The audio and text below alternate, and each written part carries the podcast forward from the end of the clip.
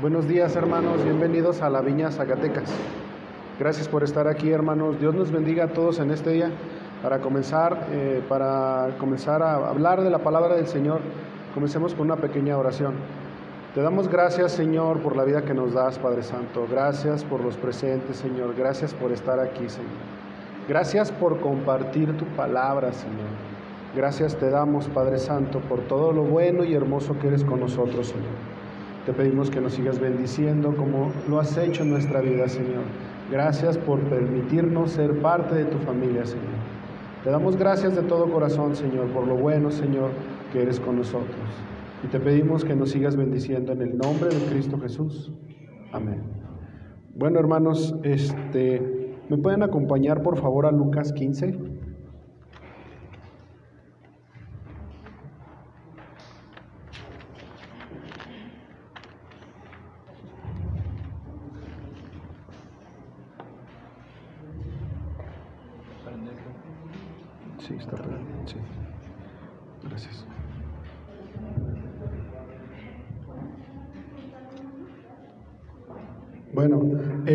15, en el 11, por favor. Gracias.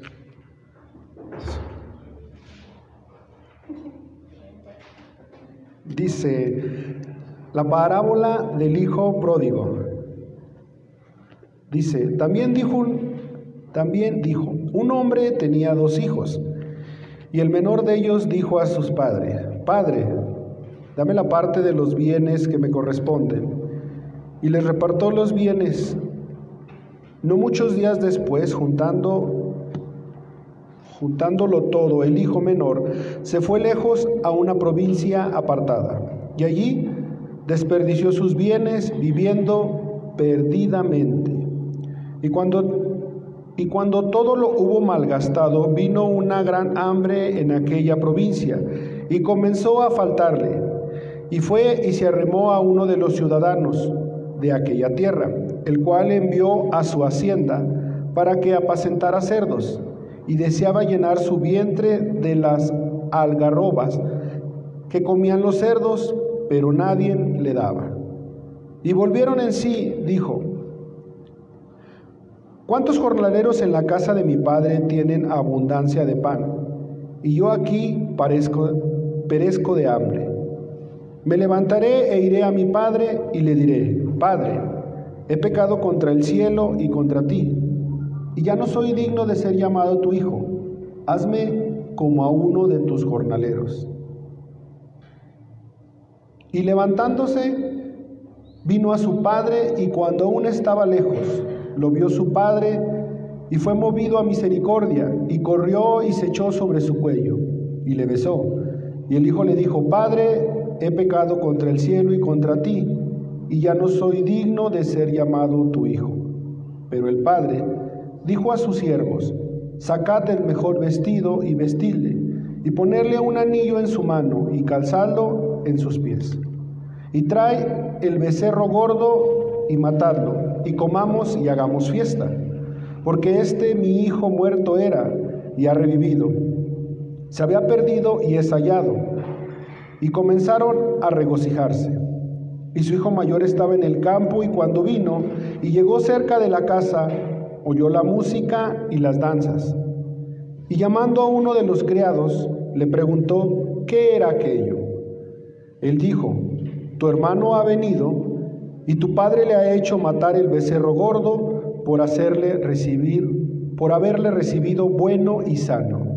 Entonces se enojó y no quería entrar, salió por tanto su padre y le rogaba que entrase.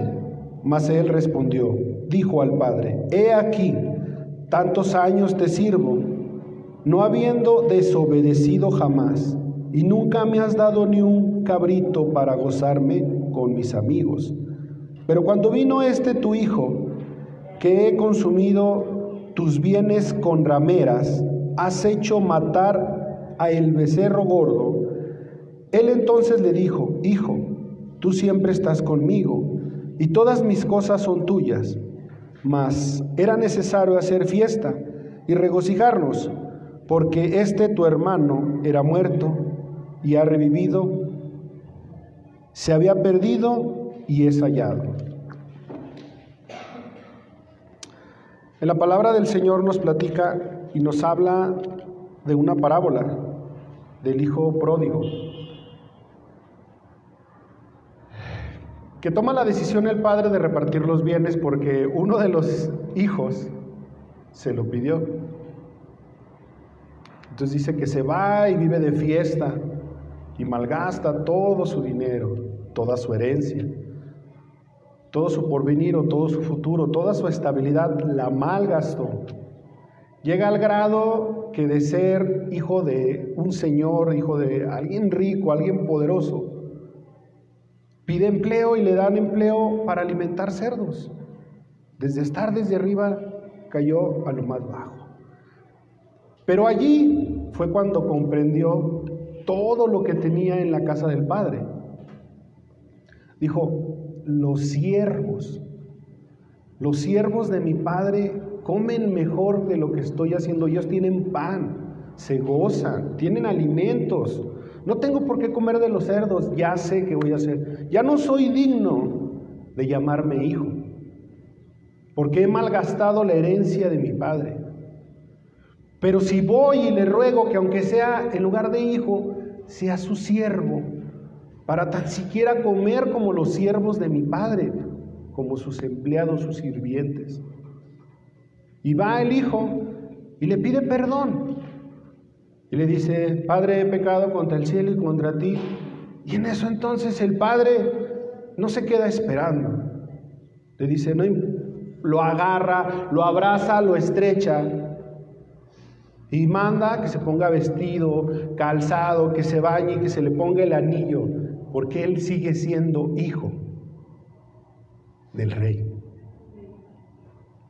No como decía él, no como quería él, tan siquiera quisiera ser tu siervo, no. Tú sigues siendo mi hijo y estoy feliz de que estés aquí. A pesar de que malgastaste tu herencia, no me interesa porque estás vivo. Entonces ahí va la otra parte. El otro hijo obediente, el otro hijo trabajador que se quedó en casa, que no agarró sus bienes y que siguió fructificando los bienes que su padre tenía, regresa y dice, si yo me la paso trabajando todos los días para ti y tú llega tu hijo que malgasta, que malgastó la mitad de tus bienes, su herencia, y todavía le haces fiesta. Y dice, hijo mío, todo lo que tengo es tuyo. Pero antes de eso le dice, ni siquiera me das, a, mí me das un animal para poderlo compartir con mis hijos, con mis, con mis amigos, perdón, disculpen, con mis amigos, se sentía ofendido. Se sentía mal porque estaba haciendo fiesta por alguien que no hizo nada para obtener lo que se le estaba dando. Y él que se había esforzado se sentía ofendido. Y le dice, hijo mío, tu hermano estaba muerto, ha revivido. Estaba perdido y es hallado. Cuando nosotros entramos a la palabra del Señor, pues recibimos a Jesús, nos llenamos de gozo, de alegría, de fe, de esperanza. Queremos más y más y más de saber del Señor. Y nos metemos en la palabra del Señor y, Dios hace que, que entendamos por medio del Espíritu Santo y la empezamos a escudriñar y la aceptamos con gozo. Pero no nada más acaba ahí. Ya recibiste a Cristo, ya te vas al cielo. Oh, pues qué chido sería. No batallaríamos en nada. No tendríamos tristeza. No nos desanimaríamos por las cosas que nos presenta la vida. Pero allí es donde tenemos que nosotros agarrarnos de nuestro Padre Jesucristo, de tener fe. ¿Cómo, hermanos? Nosotros empezamos gozosos y empezamos adelante con la palabra del Señor. Yo reparto folletos, y vamos a las tortas, y, y entonces empezamos, y empezamos, y empezamos, y empezamos, y seguimos adelante. De pronto vemos cómo los hermanos que vienen a la iglesia o los cristianos que nosotros conocemos se van yendo por otros caminos. Y nosotros seguimos fiel. Yo me levanto temprano y voy a la iglesia y voy a la oración y voy y reparto tortas, voy y reparto lonches, predico del Señor, llego a la casa, hablo con gusto de Dios. Y vemos los hermanos que se van yendo por otros caminos. Y de repente regresa uno y no pasó nada. Y de repente regresa otro y no pasa nada. Y a veces Dios permite que ellos tengan nuevas oportunidades para salir adelante, para seguir con la palabra y con la obra del Señor. Y de repente nos sentimos tristes o nos sentimos... No, esa no es la palabra. Es que decir una palabra, nos sentimos tristes, desanimados, porque le decimos, Señor, yo te soy fiel, Señor, yo estoy contigo, Señor, yo voy a tu iglesia, Señor, yo sigo tu palabra, el hermano se va y regresa, no pasa nada. Él falló, yo sigo adelante, dice el hijo. Él falló, mi hermano falló, se gastó todo tu dinero, se gastó todo su dinero, la mitad que le diste, regresa y haces fiesta. Y lo perdonas. Y no solamente dices, no lo perdonas, le das el anillo diciendo y demostrándole a todo el mundo que es tu hijo. Así a veces nos sentimos, hermanos. El Evangelio es para disfrutarlo, es para salvación de nosotros, es para gozarlo, es para sentirlo. No es para fijarnos si el hermano, si la hermana, si el pastor, si la pastora, si la iglesia, si me voy a otra congregación, si llego a otra y sigo, porque siempre que busco una congregación perfecta, cuando llegue yo, voy a seguir viéndole exactamente igual. Cuando llega otra vez el hermano, el Hijo de Jesús, Dios se alegra y sigue siendo su Hijo. Porque Él nos escogió a nosotros. Nosotros estamos predestinados para Él. Nosotros no fue una coincidencia que el día que nos hablaron de Jesús nosotros aceptáramos el reino de Dios. Él escogió el momento, Él escogió la circunstancia para que, lo, para que estuviéramos con Él y nos eligió a nosotros. Sí, el camino, dice que dice, dice la parábola que el otro hermano estaba trabajando, mientras el otro se vivía de fiesta.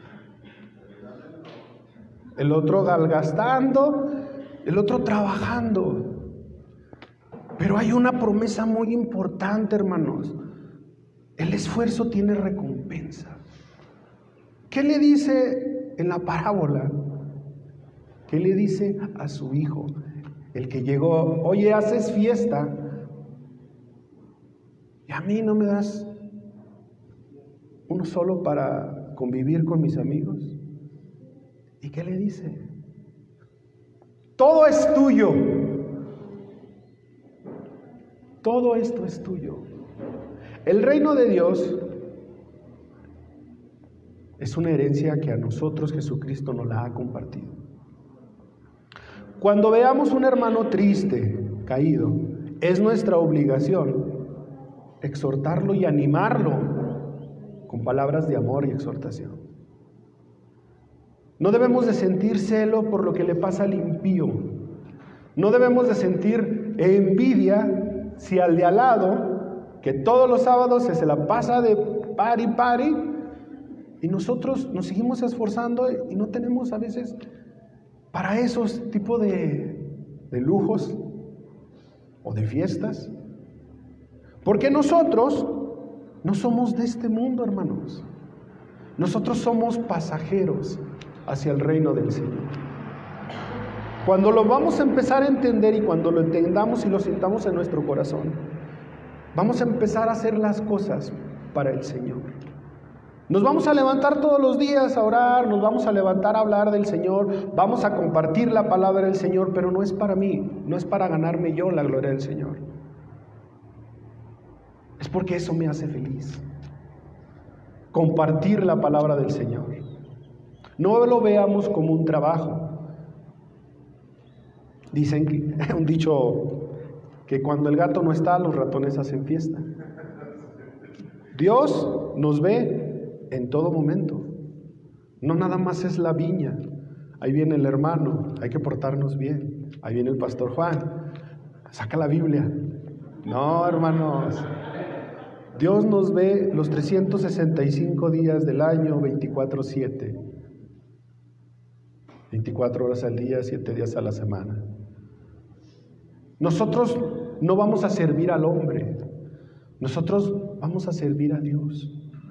Lo que hagamos, que sea porque nos convence, por convicción. Y si un hermano llega, que hace mucho no lo vimos, y a veces lo vimos cotorreando en otros lados, hay que darle gracias y hay que dar gozo con el Señor. Porque otra vez volvió a rendir. No hay que sentir celos, no hay que sentir envidia por lo que las impíos tienen. ¿Me acompañan por favor a Primera de Juan?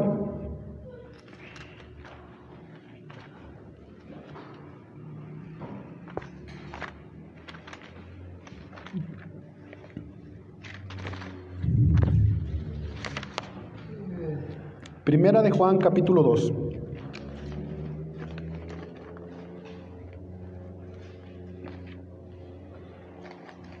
Capítulo 2, versículo 9. Dice, el que dice que está en la luz y aborrece a su hermano, está todavía en tinieblas. El que ama a su hermano permanece en la luz y en él no hay tropiezo. Pero el que aborrece a su hermano está en tinieblas y anda en tinieblas y no sabe a dónde va, porque las tinieblas le han cegado los ojos. Os he escrito vosotros, hijitos, porque vuestros pecados os han sido perdonados por su nombre. Os he escrito a vosotros, padres, porque conocéis al que es desde el principio. Os he escrito a vosotros, jóvenes, porque habéis vencido al maligno os he escrito a vosotros, hijitos, porque habéis conocido al Padre. Os he escrito a vosotros, padres, porque habéis conocido al que es desde el principio. Os he escrito a vosotros, jóvenes, porque sois fuertes, y la palabra de Dios permanece en vosotros, y habéis vencido al maligno. No améis al mundo, ni a las cosas que está en el mundo.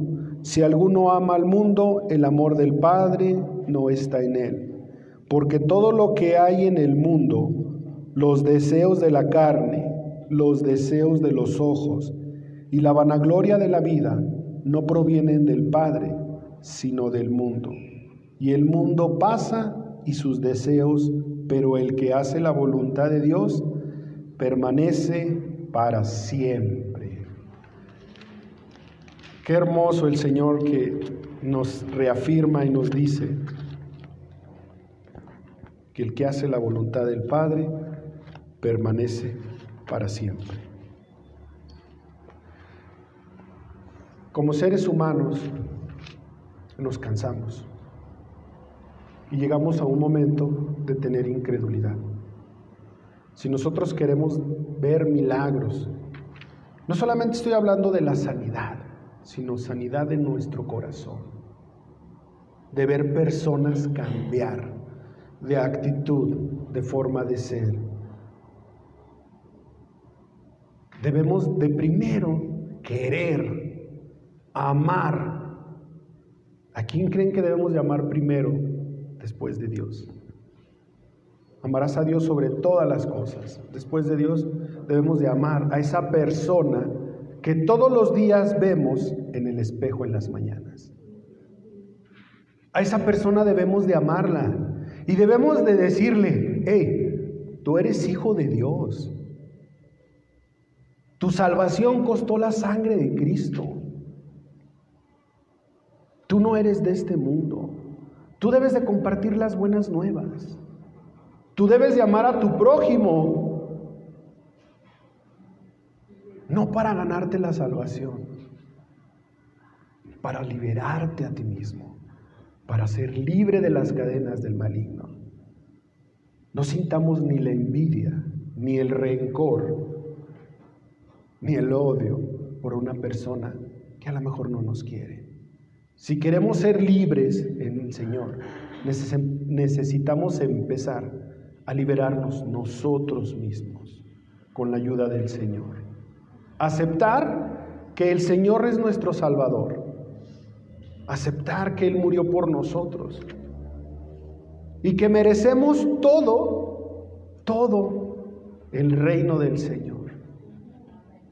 Así como en la escritura, en la parábola, habrá personas, habrá hermanos que se enojen a lo mejor pero si nos va bien, es porque estamos creyendo en Dios. Y si nos agarramos de la mano del Señor, nos va a ir mejor. Y si viene alguna dificultad, cualquiera que sea, hermanos, no estamos solos, porque el Señor es nuestra fortaleza. ¿Quieren ver el milagro en, en cada una de nuestras vidas?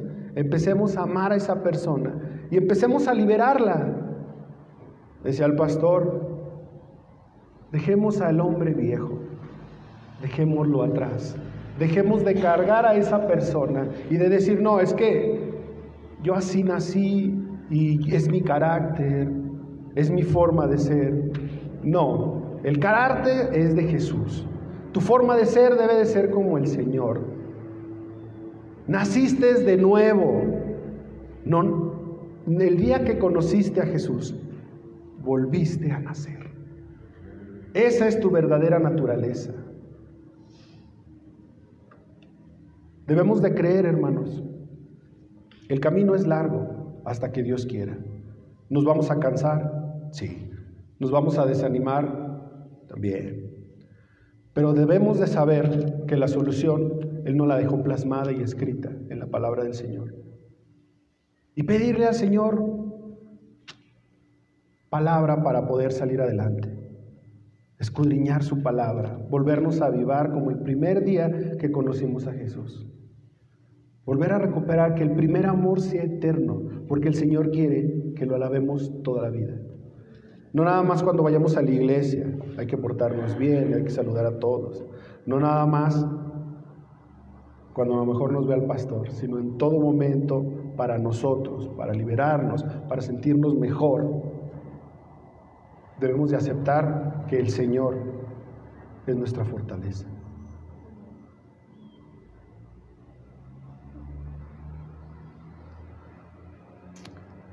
Este, y por mi parte, hermanos, pues sería todo. Pero el Señor no ha acabado con nosotros ahorita. Cualquiera que necesite oración, lo puede hacer pasando, lo puede arrimarse un hermano. Nosotros estamos preparados para orar por las personas. Debemos de liberarnos de esa pesadez porque nacimos de nuevo. Debemos de dejar ese hombre viejo y empezar a vivir la nueva naturaleza que Jesucristo nos dio. Te damos gracias, Señor, por la vida. Te damos gracias, Señor, por la palabra. Te damos gracias, Padre Santo por darnos esa fortaleza para seguir adelante, Señor. Pero más te damos gracias, Señor, por llenar nuestro corazón de gozo, Señor, porque es para ti y viene de ti, Señor. Te damos gracias en el nombre de Jesús. Amén.